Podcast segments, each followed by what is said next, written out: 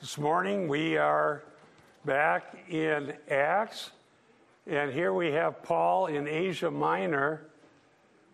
We're coming back to Asia Minor and revisiting some of the places he's been. And I have some pictures and things that I hope are a blessing to you. But let's uh, start with prayer. Thank you, dear Lord, for your goodness and kindness. Thank you that uh, today we think about what you've done for us, that we'll, we'll have communion. Pray for Eric as he teaches us in the sermon, that we could understand what he's saying, that we'd understand the gospel better. And today, as we look at what you did in Luke Acts, and especially here in Acts, how you revealed the gospel to us. Give us wisdom, we ask in Jesus' name. Amen.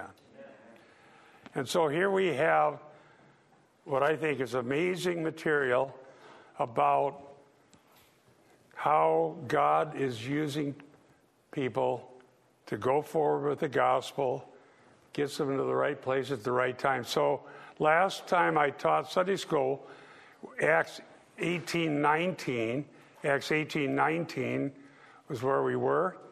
And I want to talk a little bit about why it's important to give evidence and reason to, for what we believe and why we believe it.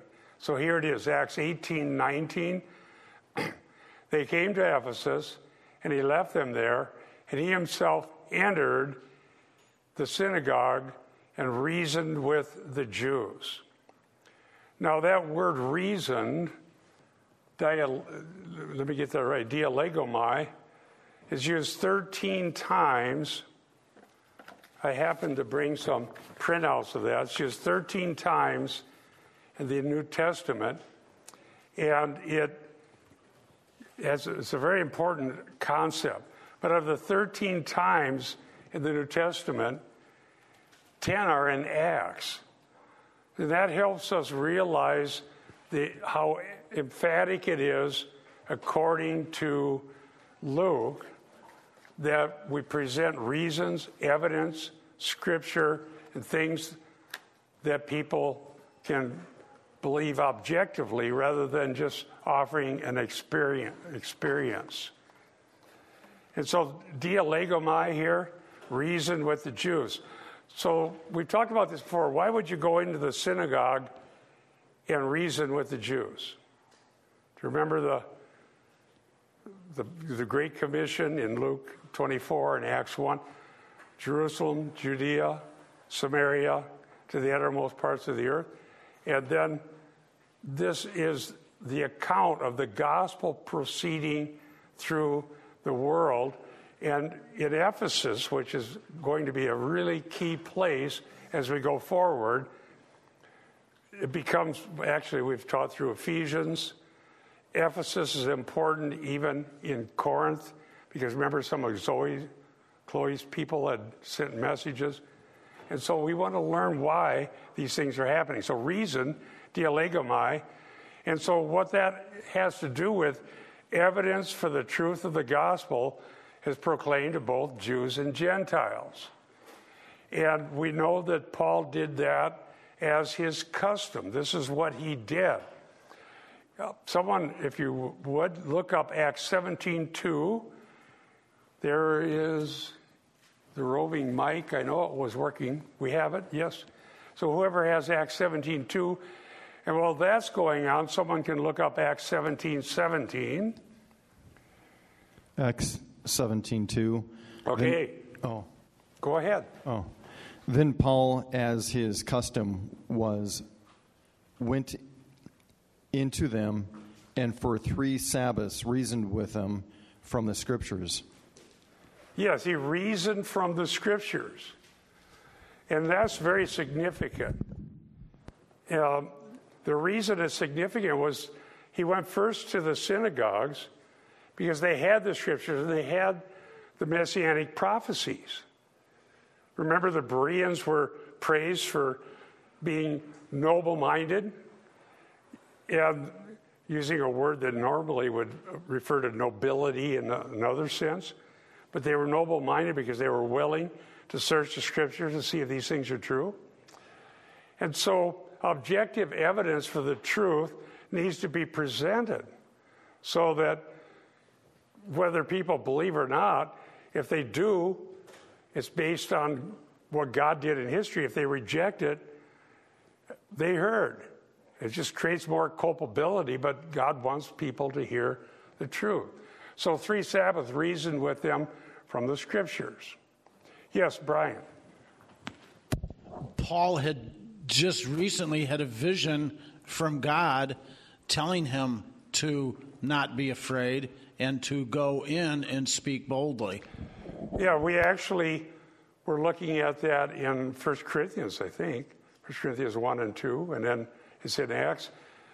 We might think, well, why would anybody be afraid? Because when the message you're preaching offends everybody, remember in 1 Corinthians, we preach Christ crucified. Were the Romans looking for a crucified Jewish Messiah? No. Were the Jews? No, they, they should have been. But what was the evidence? You go back into the scriptures. And so, what were some of the scriptures cited throughout the, the New Testament in Acts? They went back to Psalm 10, 110, verse 1. Why would you cite that? Well, if this is the Messiah, why is he not ruling from Jerusalem? Well, the Bible said he'll send to heaven. The ruling comes later. And then the suffering Messiah, that's found in Isaiah, Isaiah 53. The idea that he would be rejected is also there. So that's why evidence needs to be presented. So, evidence for the truth of the gospel is proclaimed to both Jews and Gentiles. Some people say, well, Paul only was for the Gentiles. No, he went to both. Okay, did someone uh, have Acts 17 17? Maybe I didn't give that out. Acts 17 17. Go ahead. All right, here we go. Therefore, he reasoned in the synagogue with the Jews and with the Gentile worshippers, and in the marketplace daily with those who happen to be there. Right. So he went to the agora, the, the, the marketplace. So we have pictures that I've shown. These places really exist. They really exist. This is not a fable. It's not fiction. It's not science fiction. It's not a religion of the mind only. It's objective truth of what God did in real history. So then, as we go forward, let me cite Acts 18:4 in the same uh, chapter we're in. And he was reasoning in the synagogue every Sabbath and trying to persuade Jews and Greeks. And now we come here again. He reasoned, dialegomai. So that is thematic in Luke Acts, as a lot of things are. If you're new to this, yes, uh, Jeff.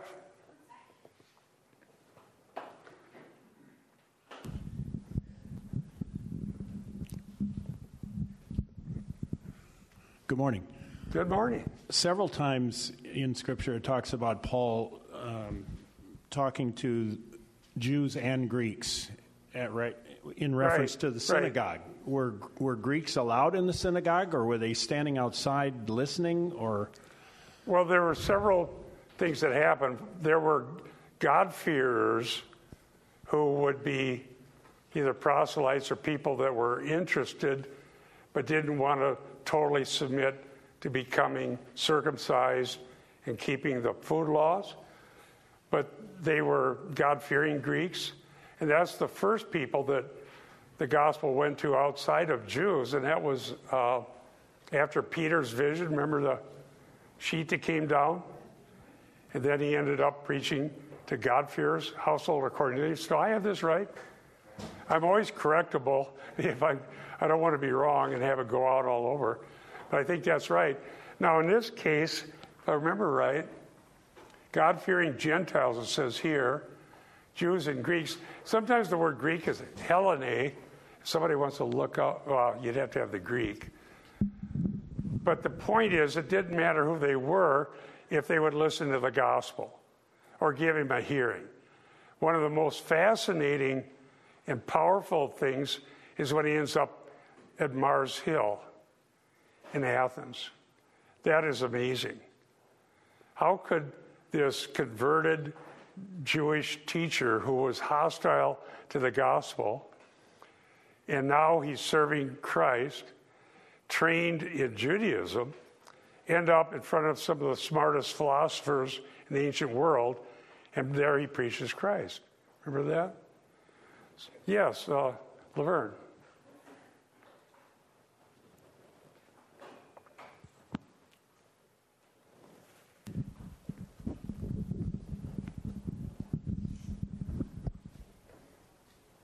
I know that historians and philosophers say that the sermon that he gave or, or, speech that he gave at Mars Hill was one of the 10 most appraised speeches of, of all time or whatever, but it was also the least productive because um, he did he spent a lot of time approaching them based on their intelligence. He talked about what he saw there, the, the tree that they that they had um, okay. relics for every god, and then they had the unknown god. And he talked about their philosophers. He brought them into the speech. But one thing he didn't do was he never mentioned Jesus Christ, and that's some say that's why they very few people responded. Some said, "Come back late. Come back another time. We'll hear you again." But then after, if you notice, after that speech, he said I have determined to preach Christ and Him crucified, and that's it. And and he, and then he said in his next trip, he said, "No more whole, no more glorious speeches, no more highfalutin no, words." No, you've heard that interpreted that way, but I don't think that holds up to what Luke is telling us. I've heard that too. I don't think he actually failed there. I just meant failed in the sense that no church was established and not many came to Christ. Uh, let's go back. Uh, hold on, let me. No, the, what, this is a good thing to discuss. It's very important. I've heard that when I was in seminary, but I would, I don't think that's a good reading of Luke. In my opinion, well, I'm already doing a PowerPoint. Someone look up, look up the incident there. Do you have it? See, when I when I taught through that, remember, the, for one thing, it's typical for him to be rejected. The Thessalonican synagogue people attacked him viciously. Uh, in Athens, that some people believed ended up being an important thing. And the ones that said, We'll hear you later, we're not mocking him. And also, I believe he preached Christ in the resurrection. I wish I had a better way to pull the Bible up instantaneously here on my computer. Here's verse. Did you find uh, it? Go ahead and just read the incident if you can. Toward the end of the speech, uh, doesn't he say he doesn't that God doesn't dwell in temples made with hands? Go yeah. ahead. That's what we're here for. We want to learn. What was it? 18? 18, 18? Or 17, 18? Mars Hill, Athens. Oh, yeah and also some of the Epicurean and Stoic philosophers right. were conversing with him. Some were saying, "What would this idle babbler wish to say?" Yeah. Others, he seemed to he seemed to be a proclaimer of strange deities because he was preaching Jesus and the resurrection. Right. So that's why I would disagree with that interpretation, even though I've heard it many times in the past he was preaching Jesus in the resurrection. Every single message recorded by Luke in Acts mentions the resurrection of Jesus Christ. So he was preaching Jesus in the resurrection, and that's not what they wanted to hear. So the, the definitive proof of the gospel in objective history was the resurrection of Jesus. So that was preached. Go ahead and give the reference.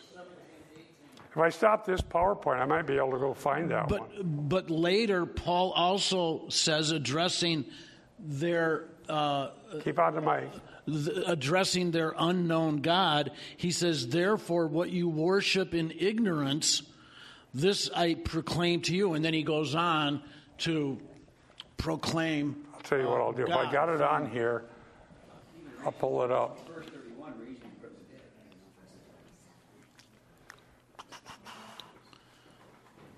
I see some people really know how to throw the Bible up there real quickly on their computers.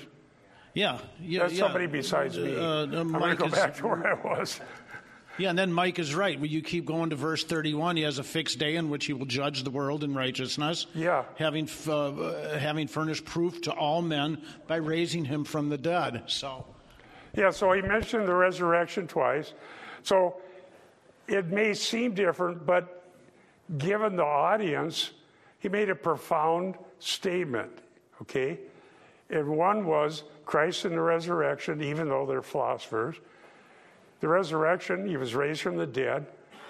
And there was a mocking, well, by some people, but the people who deferred to later weren't necessarily negative. We'll hear you later didn't mean they had given up on the message, which is how I used to hear it. But I don't think that's a good reading. But I don't. I think we just present the same thing. Now, the reason I think it's important was when years ago there were different. Uh, both the seeker movement and the signs and wonder movement would point to that as Paul changing what he did. But I don't believe he did. He always went to Jews and Greeks and always preached the same thing, in my opinion. Go ahead. And just to finalize this, at the end, it says, uh, when they heard of the resurrection of the dead, some began to sneer, but others said, "We we shall hear you again concerning this." Paul went out ahead of the midst of their midst, but some men joined him and believed. Right, and I can read on. Read on tells who? People that were. Uh, sorry, among whom um, among whom also were uh, Dionysius and uh, Ariel, whatever it is, Pag- Pagite, and a woman named uh, uh, Damaris, D- and others with them. Yeah, and the, the, what happens in Luke Acts, okay, is most people are going to reject whether they're Jew, Gentile, or whoever they are, but God uses key people, whether they're poor or rich or whoever they are, to gather Lydia in Philippi, the um, Dionysius, Damaris, these are people that are they're not going to lose their faith. And so if god saves a few key people uh, what does it say in timothy? The- tell others that they may teach. You taught through that? The faith that you've heard? It's not the, the number.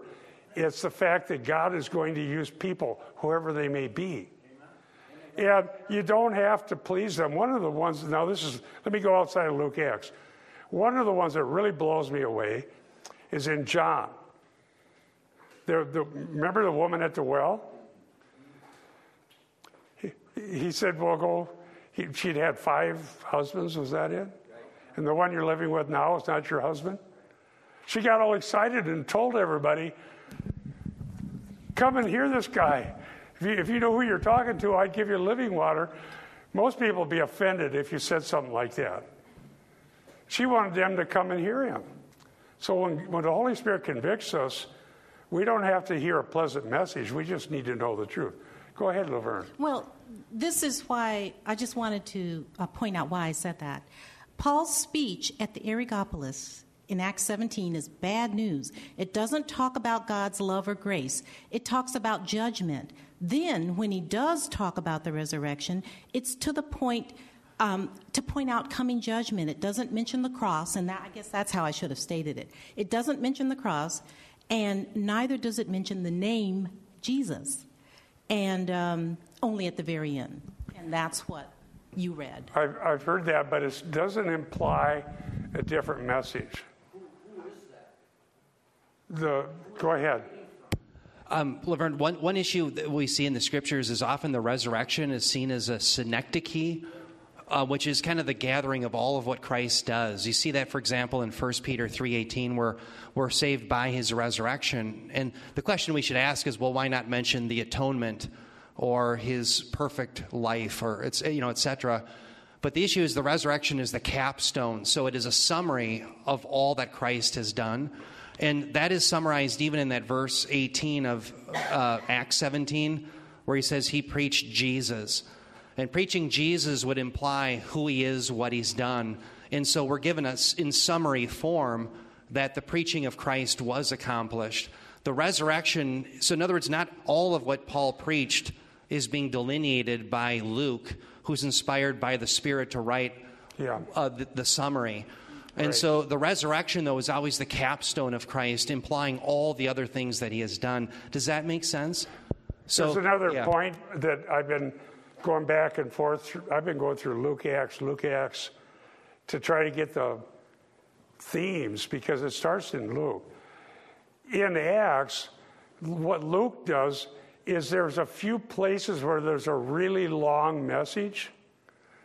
Where, for example, Pentecost, Peter has a long message. How about Acts 13? There we have a long message that has all kinds of details. One of my professors at seminary pointed out that the length of Luke and the length of Acts are about the same as far as the, Greek manuscripts. It was about all they could fit on one big long scroll. And so everything can't be said. So if Luke is telling us in Acts 13, with your real long message, what was taught. Now, different details may be mentioned, but it doesn't imply a different message. And in that world, as ideas were brought from one place to another, they knew what the Christians were teaching.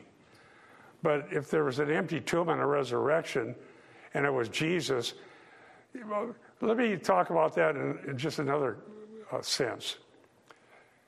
Some people who become baptized later are attacked by Jesus only people who say, Were you named, were you baptized in the name of Jesus? And they say, Well, they said, No, I baptized you in the name of the Father, Son, and Holy Spirit. The Trinitarian formula. Well, I've been in the ministry since the 70s, and there were people that thought, no, look at Acts. Every time it's, and I'm not, maybe none of you have heard this, but I have. Always the name of Jesus, the name of Jesus, the name of Jesus. But what's the authorial intent?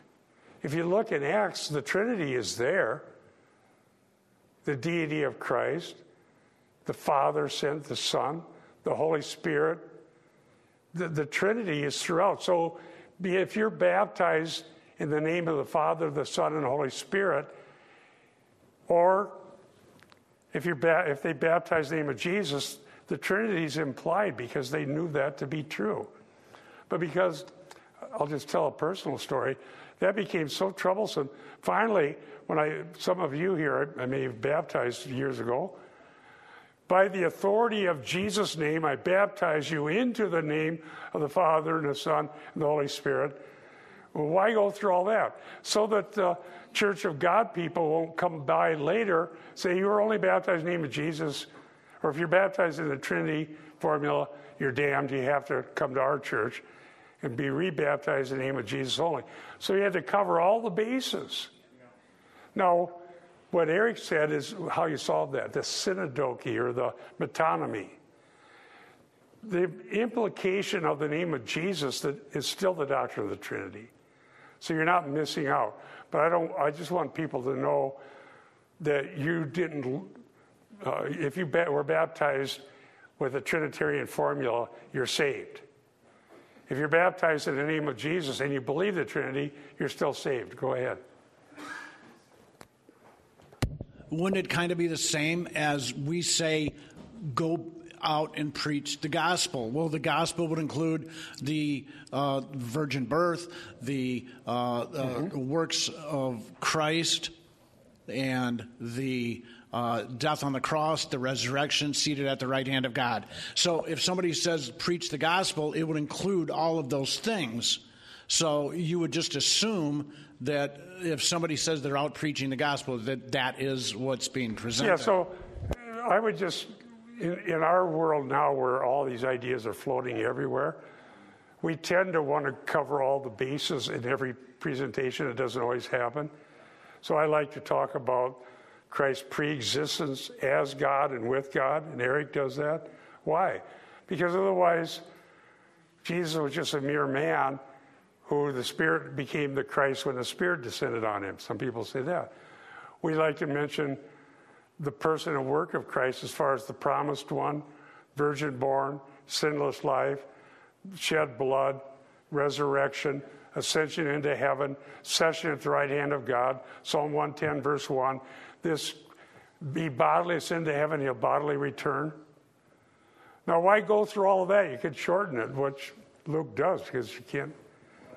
But it doesn't mean these other things aren't also implied. Does that make sense? So now, I don't want to make too big a deal of it, but the reason it's important was that uh, the signs and wonders people, like John Wimber, came along and said, Paul failed at Athens, so then he started doing signs and wonders. But implied in that is not what Luke's trying to tell us. Let me go forward and show you another example of authorial intent. Okay, he, go, he goes on. Let's go forward. Strengthening disciples. Apollos, there he is right there. See Apollos? Now, uh, let's do a little preview. Acts 18, 24, 25. I may get to this today. Now, a Jew named Apollos, an Alexandrian by birth, an eloquent man, came to Ephesus, and he was mighty in the scriptures. See that? This man had been instructed in the way of the Lord, and being fervent in spirit, the word fervent is kind of cool. He was boiling. Every once in a while, a preacher boils. He was fervent in spirit. He was speaking. Now, look at the red here. He was speaking and teaching accurately to things concerning Jesus, being acquainted only with the baptism of John. Now, I make a statement here. Luke portrays Apollos favorably. What would make it favorable? How do we know? Teaching accurately the things concerning Jesus. That meant he knew who he was, what he did, but he was there was a misunderstanding about the work of the Spirit, I believe. We'll get to that later. So, in that regard, authorial intent is an amazing thing. Once you see it, it always gets better. And I'm, we're here to learn from each other. So, if I don't mean to, I'm not picking on you, Laverne. We're, we're all learning together. Do you, do you want to discuss that some more? Yes, please do.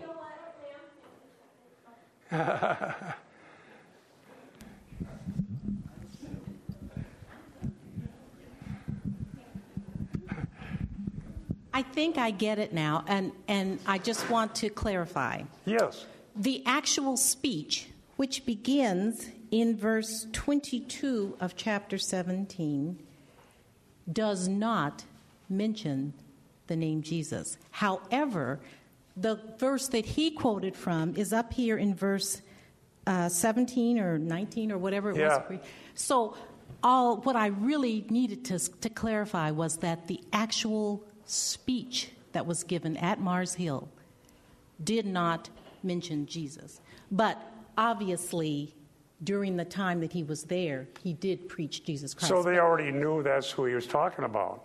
Yeah, but the actual speech for someone who walked up and had never heard it, you know, maybe, and and that's all. That's that's the Okay. point I was trying to make. Thank you for bringing that up. What's important then is authorial intent. Um, Brian, do you want to? Let me announce the homework so we can all participate. That's assuming we want to keep going through this and not have me preach the second part of the prodigal. We should have video. Maybe we'll figure out another way to do that. Here's the homework. This may be too much, but it's all of Luke Acts. You don't have to read it all in one day. But here, here's the homework. Why does Joel 228 come up early in Acts? This is that which was prophesied. Remember that came came up uh, when we talked about that. Your sons and daughters prophesy, and is it the young man with the visions and the old man with the dreams? See, Luke wrote Luke Acts, two volume work. Luke is one of the most brilliant writers in the ancient world and one of the most accurate historians. The prejudice against Christian scholarship tends to make us think uh, Luke is wrong unless somebody else said the same thing. But Luke is right again and again and again. But he also has a message. It's a brilliant gospel, brilliant acts. Why mention some of the things happened early? Your sons and daughters will prophesy. Now, what happens early in Luke? Did anyone who would be considered a daughter prophesy? Well, uh, Brian got a preview because I asked him to go look at this. It happened. Anna, Mary, then the old man, Zacharias. I'm giving you a clue. I'm giving it all away before we even do it. Okay? But see, if you can appreciate the brilliance of the Greek and Luke, this just blows me away. In fact, if you want evidence for the inspiration of Scripture, read Luke Acts, and uh, I can now just pull up every time a, a Greek word is used and what context, reasoned. I've got all of that, prophesied. So, what happens in Acts 2? Joel 2:28 is cited by Peter. Now, in Luke Acts, let me give you a hint. If the Holy Spirit comes upon someone and they speak, that would be somebody you should listen to. In other words, those who speak speak about Christ, either fulfillment of Scripture, the coming of Christ. God did wonderful things. And so, with that in mind, as we go forward, Luke tells us who is the authoritative spokesperson, whoever they may be. Who do we have in Luke Acts? Women, old men, young men, and then all flesh. Who was there at Pentecost? I was so misled when I was a young Christian because I, the group I was with wanted to say there's two types of Christians the ordinary ones and the spirit filled Christians. And the spirit filled Christian is the one who spoke in tongues. And so then I, okay, let's see. Went through this and this and this. But that's, no, that's not the point. That's reading in. That's like the Church of God say, the one version of Church of God says, if you're not baptized in the name of Jesus only, you're damned. Someone who came to the Lord through our my the critical issues got sucked into one of those things, and you can't dissuade them anymore. Well, here, the name of Jesus, name, but that's not the point. The point is, Joel 2:28 is being fulfilled. Would anybody think that all of these different people, and they heard, they understood what was said. If we get this right, it'll help easier, be easier when we get later in 1 Corinthians. Joel 2.28 is being fulfilled. And the preview is in Luke 1, 2, and 3 with Anna, Zacharias. Remember the guy that couldn't speak? Was that Zacharias? I'll probably get some things wrong. Was that the father of John the Baptist? And finally, it was his time, and he was unable to speak. And when he was, what happened? Somebody can look that up. He spoke about messianic salvation coming on the scene of history. Yes, and it goes on. Now, what about later? Philip had four daughters who were prophetesses, but it didn't actually say that. They were prophesying was as a participle. It's a, um, I think it's deponent, well, whatever sort of verb it is, you wouldn't know, but unless you studied languages. But it's, it's a proving in my um, estimation of reading it that Joel 2:28 is being fulfilled and God's spirit is coming on unexpected people that we would never listen to, never believe, never think God could use, and he does use them. And when the Holy Spirit comes upon people, they preach about Christ. Now, I wrote an article about this, and people said, "Oh, you're putting God in a box."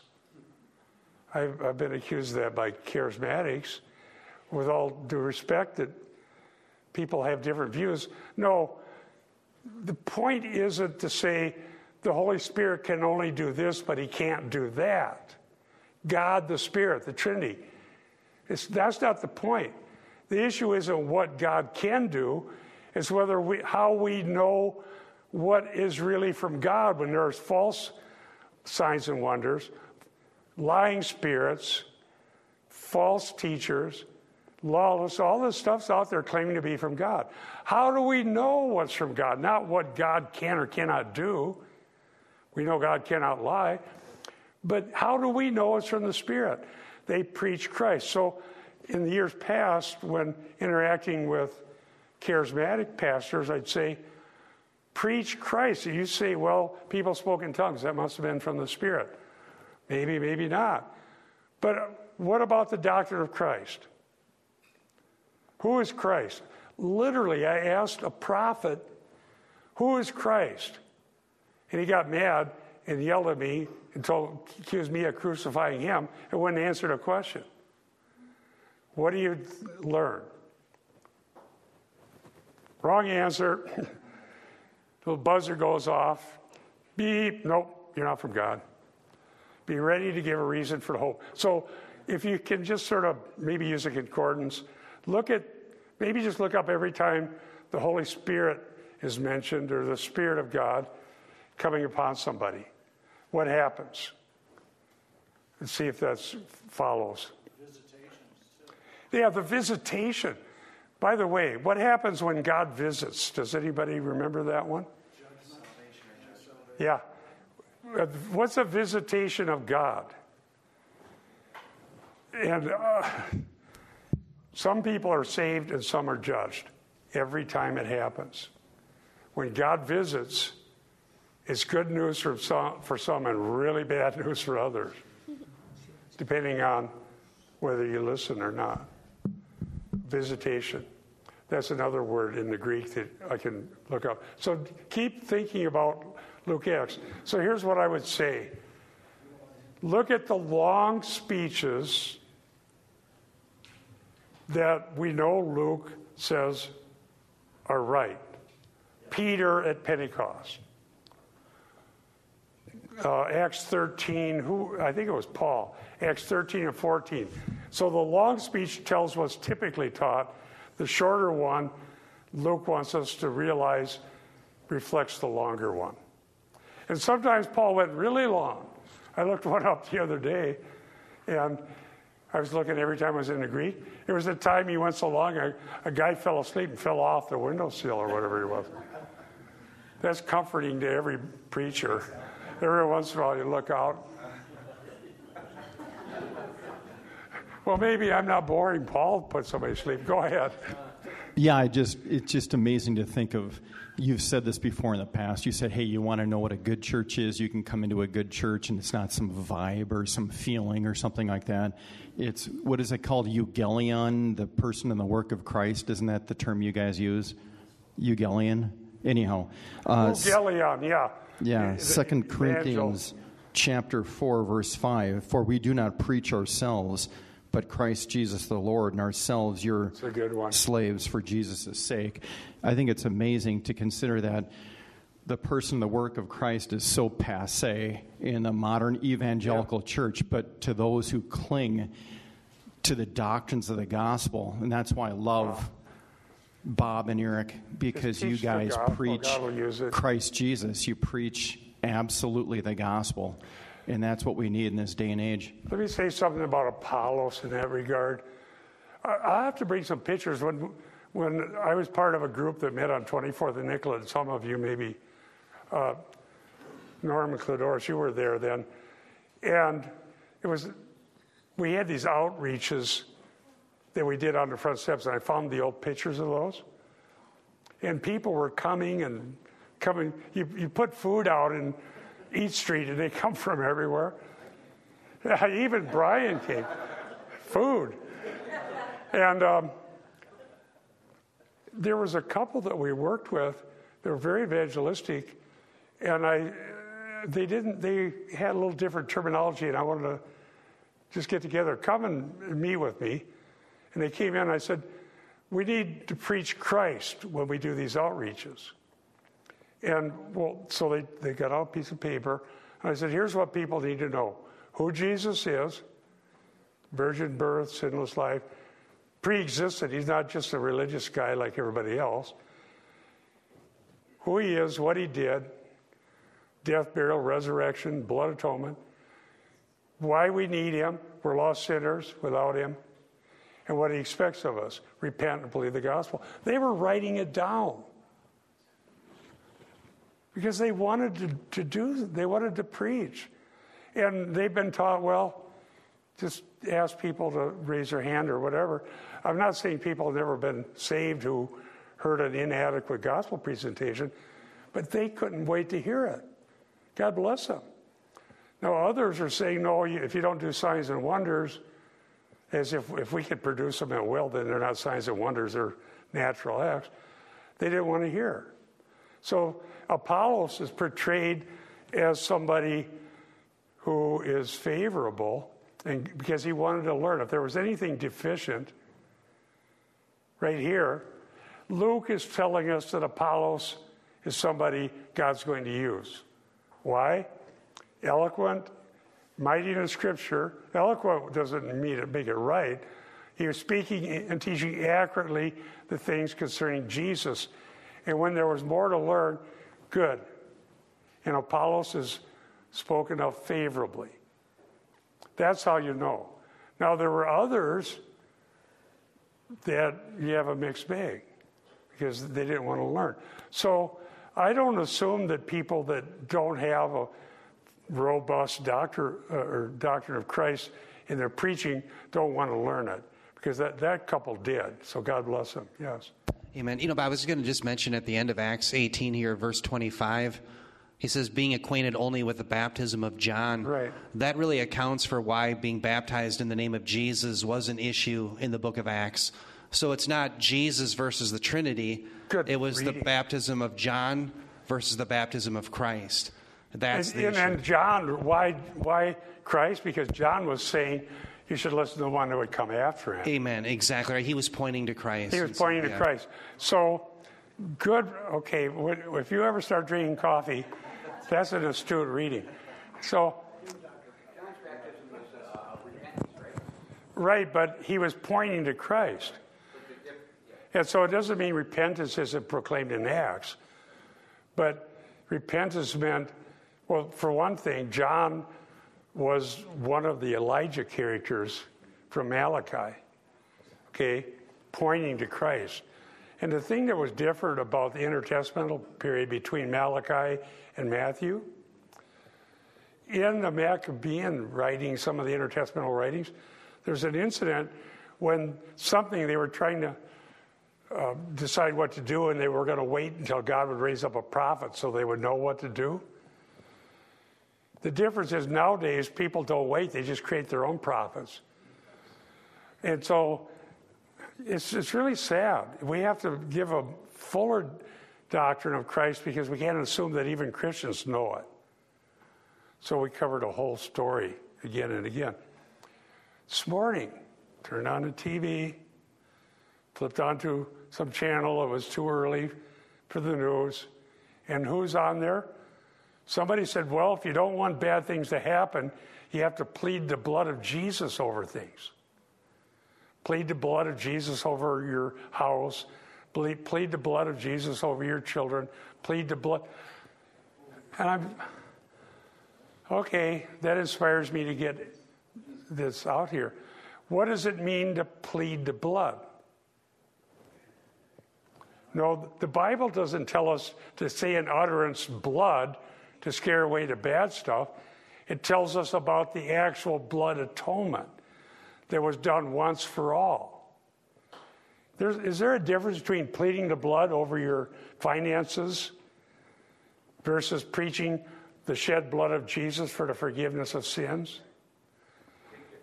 Well, that's what I heard this morning, so it inspired me even more to come and preach Christ. Now, back to where we were. We got a few minutes here. So he reasoned. So is reason a good thing? Well, Luke tells us it is. Um, Acts 19.8. Let's turn, if you have your Bibles, I'll, I don't have a slide for this, but I'll read it here. Acts 19.8 and 9. Could I interrupt for just for one second here? Oh, yeah, we're here for a discussion. Yes, Paul. Yeah, I believe in the first uh, chapter of Romans, it says it's not by the will of man that you're going to come to salvation. I believe that's a paraphrase roughly, but I think you know what I'm talking about. Um, so uh, back in Acts uh, 8 4, it says he was reasoning, or dia legomai, uh, in the synagogue every Sabbath and trying to persuade the Jews. The active thing is trying to persuade. It was obviously not by the will of man that he was trying to persuade. He was trying to persuade them that that which they were relying upon was leading them to dust to nothingness. He was breaking down what they were believing in. I do think, and that goes uh, also, I think, to the uh, in, in, in Mars Hill as well. He was bringing them to judgment. He was bringing them, no matter what you're trusting in now, is going to basically not get you anywhere. Yeah, the Stoics and Epicureans were both wrong. Somebody uh, had did some apologetics pointing out that the Stoics and Epicureans are like a lot of the philosophies out there today, either the mystics and the people who are kind of rationalists. Now, I'll go ahead and read Acts 19, 8 and 9, a little preview. And when he entered a, and he entered a synagogue and continued speaking out boldly for three months, reasoning and persuading them about the kingdom of God. Acts 19, 8. But when some were becoming hardened and disobedient, speaking evil of the way, which meant by the then Christians, before the people, he withdrew from them and took away the disciples' reasoning daily in the school of Tyrannus. Does anybody want to give the context to that? I believe he's at that point. Where was Paul in Acts 19? Was he in Ephesus? Ephesus. Now, what is Luke telling us? He's the inspired author. This was a good thing. It's good to use reason, and it's good to be bold about the gospel. And the whole fallen world is arrayed against Christ and the gospel. The whole world lies in the power of the evil one. The only way out is not pleading the blood over things. It's, re, it's forgiveness of sins, it's repentance, it's being transferred from the kingdom of darkness into the, the kingdom of his beloved Son. Now, notice here, Acts 19.8, we'll get to this later, persuading about the kingdom of God. Even then, people will take that and say, well, it's kingdom now, we need to uh, the kingdom is somehow different. But, th- but if you have a consistent reading of Acts and even Luke Acts, Jesus is reigning at the right hand of God. What's the most cited Old Testament verse in the New Testament? You got the right answer. Psalm 110. Psalm 110. Other things that are cited Psalm 2 and verse 2, um, passages from Isaiah, Isaiah 61, 1 and 2, cited in Luke 4, 18 in Nazareth. But what happened there? He didn't do the whole thing. The great and terrible day of the Lord was later. But what a nice message. A homeboy came into Nazareth and he went in the synagogue and he read. They loved it. No, they threw him off. They want to throw him off a cliff and he got out of there. What about the entry into Jerusalem? Do you believe that Jesus Christ genuinely lamented over Jerusalem and generally, uh, genuinely grieved over the hardness? How often uh, I would have gathered you, but you would not have it? These things have been hidden from your eyes. And so all of this is for us to learn and to rejoice in the mighty deeds of God. it's just sad when, uh, like the person I was hoping would really understand the gospel that had contacted us through critical issues and uh, got trying to help her, and then the Church of God convinced her that everybody not baptized in the name of Jesus only is damned to going to hell. They're, they're out there now. Even the way I mentioned, they were the way. Even that now has become a cult, if I'm right. The Way International. Anything you've ever heard can be twisted around and turned into something it's not. So we got to know this. Um, oh, here's the one the comfort for every boring preacher ever. Acts 20 and verse 7. And uh, Paul's long lecture where young men fell asleep, I'm just quoting my notes, and fell down. Now, this dialegomai, which I have here also uh, is used there. Here it is. Acts 20, verse 7. On the first day of the week, when we were gathered together to break bread, Paul talked with them, that's dialegomai, intending to depart on the next day, and he prolonged his speech until midnight. Verse 9 And a young man named Eutychus, sitting at the window, sank into a deep sleep as Paul talked still longer. And being overcome by sleep, he fell down from the third story and was taken up dead. But then God healed him and raised him. Well, it's amazing, isn't it? Doesn't mean we should have boring speeches or go too long. But the, the point is, he was reasoning. He was giving the fact. One time I was preaching on a passage when I was a preacher on 24th and Nicollet, and someone brought a grandson who was probably 18, 19. And I decided to shout because there's a verse that says, Awake, sleeper. And the kid was sitting there, Awake, sleeper. And he goes, He thought maybe I was pointing at him. I was just preaching there, quoting a verse. And he looked around and realized it wasn't him, and he went, At least he didn't fall off a window.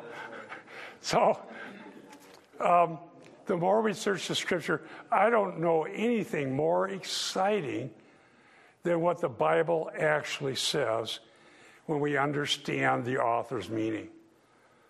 And I count it uh, the greatest privilege that anyone could have to be able to have a chance to gather with people and look at these things. Evidence for the truth of the gospel proclaimed to Jews and Gentiles. Was that good? Yes. Yes.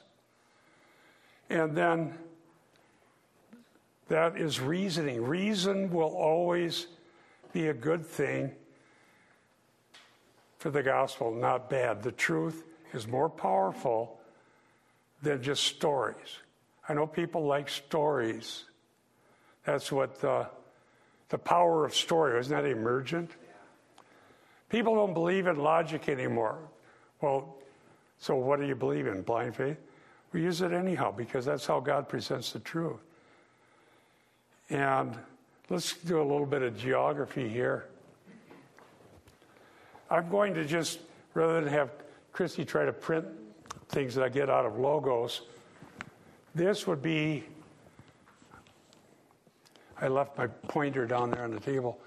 This map shows Cenchrea, Ephesus, Caesarea, and Antioch.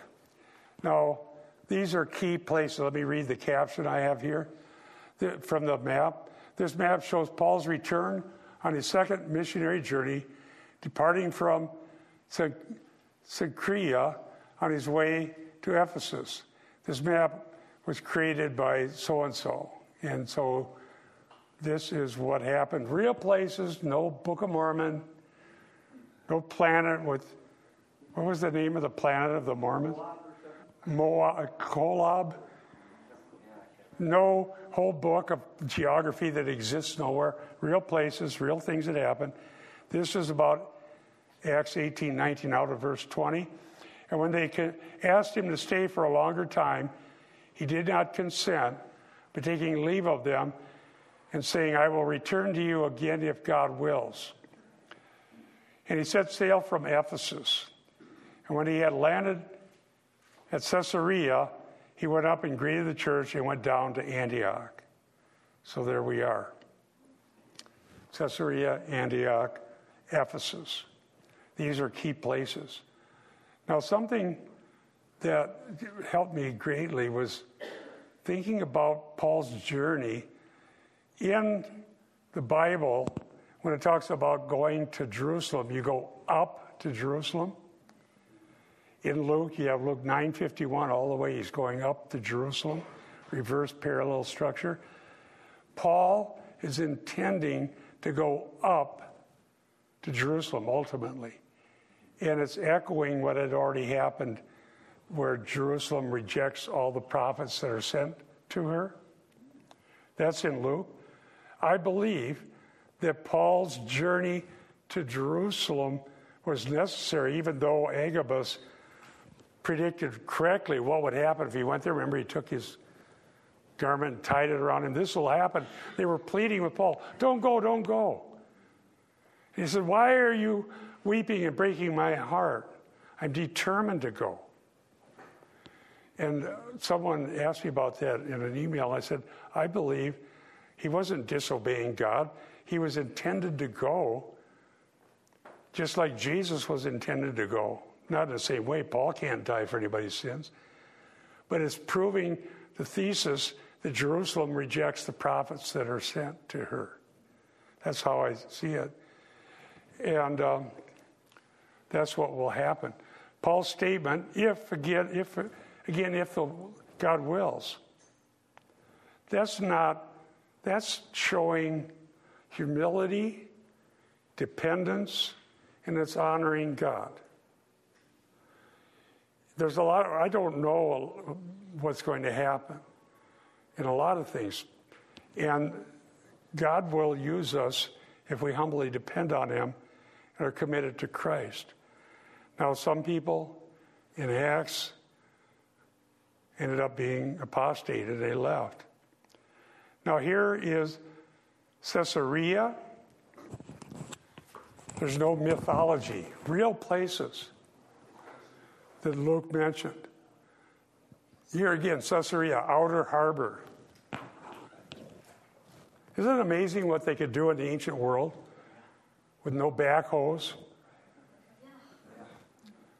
I could have had a lot of money had I invested in uh, those orange cones about 30 years ago.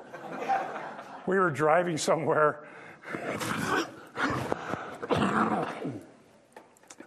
I mentioned to Diane back then. There's orange cones everywhere. If they're uh, publicly traded, we should buy some stock. Never did. Little did I know, they just were getting started. Well, they, be, they did a lot back then. They didn't even have orange cones and backhoes. Here, up to Jerusalem, look at this. Um, this is about 1822. After passing Antipatris, Paul would have likely followed the Beth Horon Ridge route from the lowlands into the Judean country. This route along Beth Horon Ridge provided the easiest and most gradual ascent from the coastal plain to the hill country. This helps illustrate the concept of going up to Jerusalem.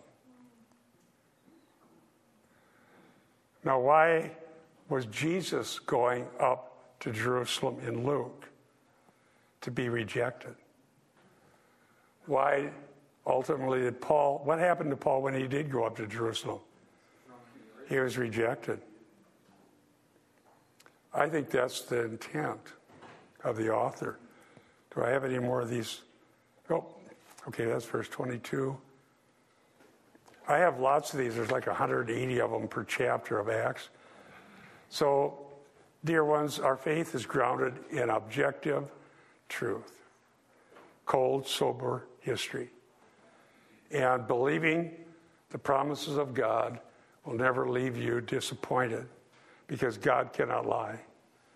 And so let's close with prayer as we prepare to go up and hear the gospel and the sermon. Thank you, dear Lord, for your goodness and kindness and your mercy.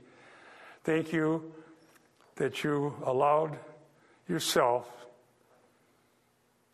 your Son Jesus Christ, to be hated and scorned and ridiculed in order that we might be brought into your family.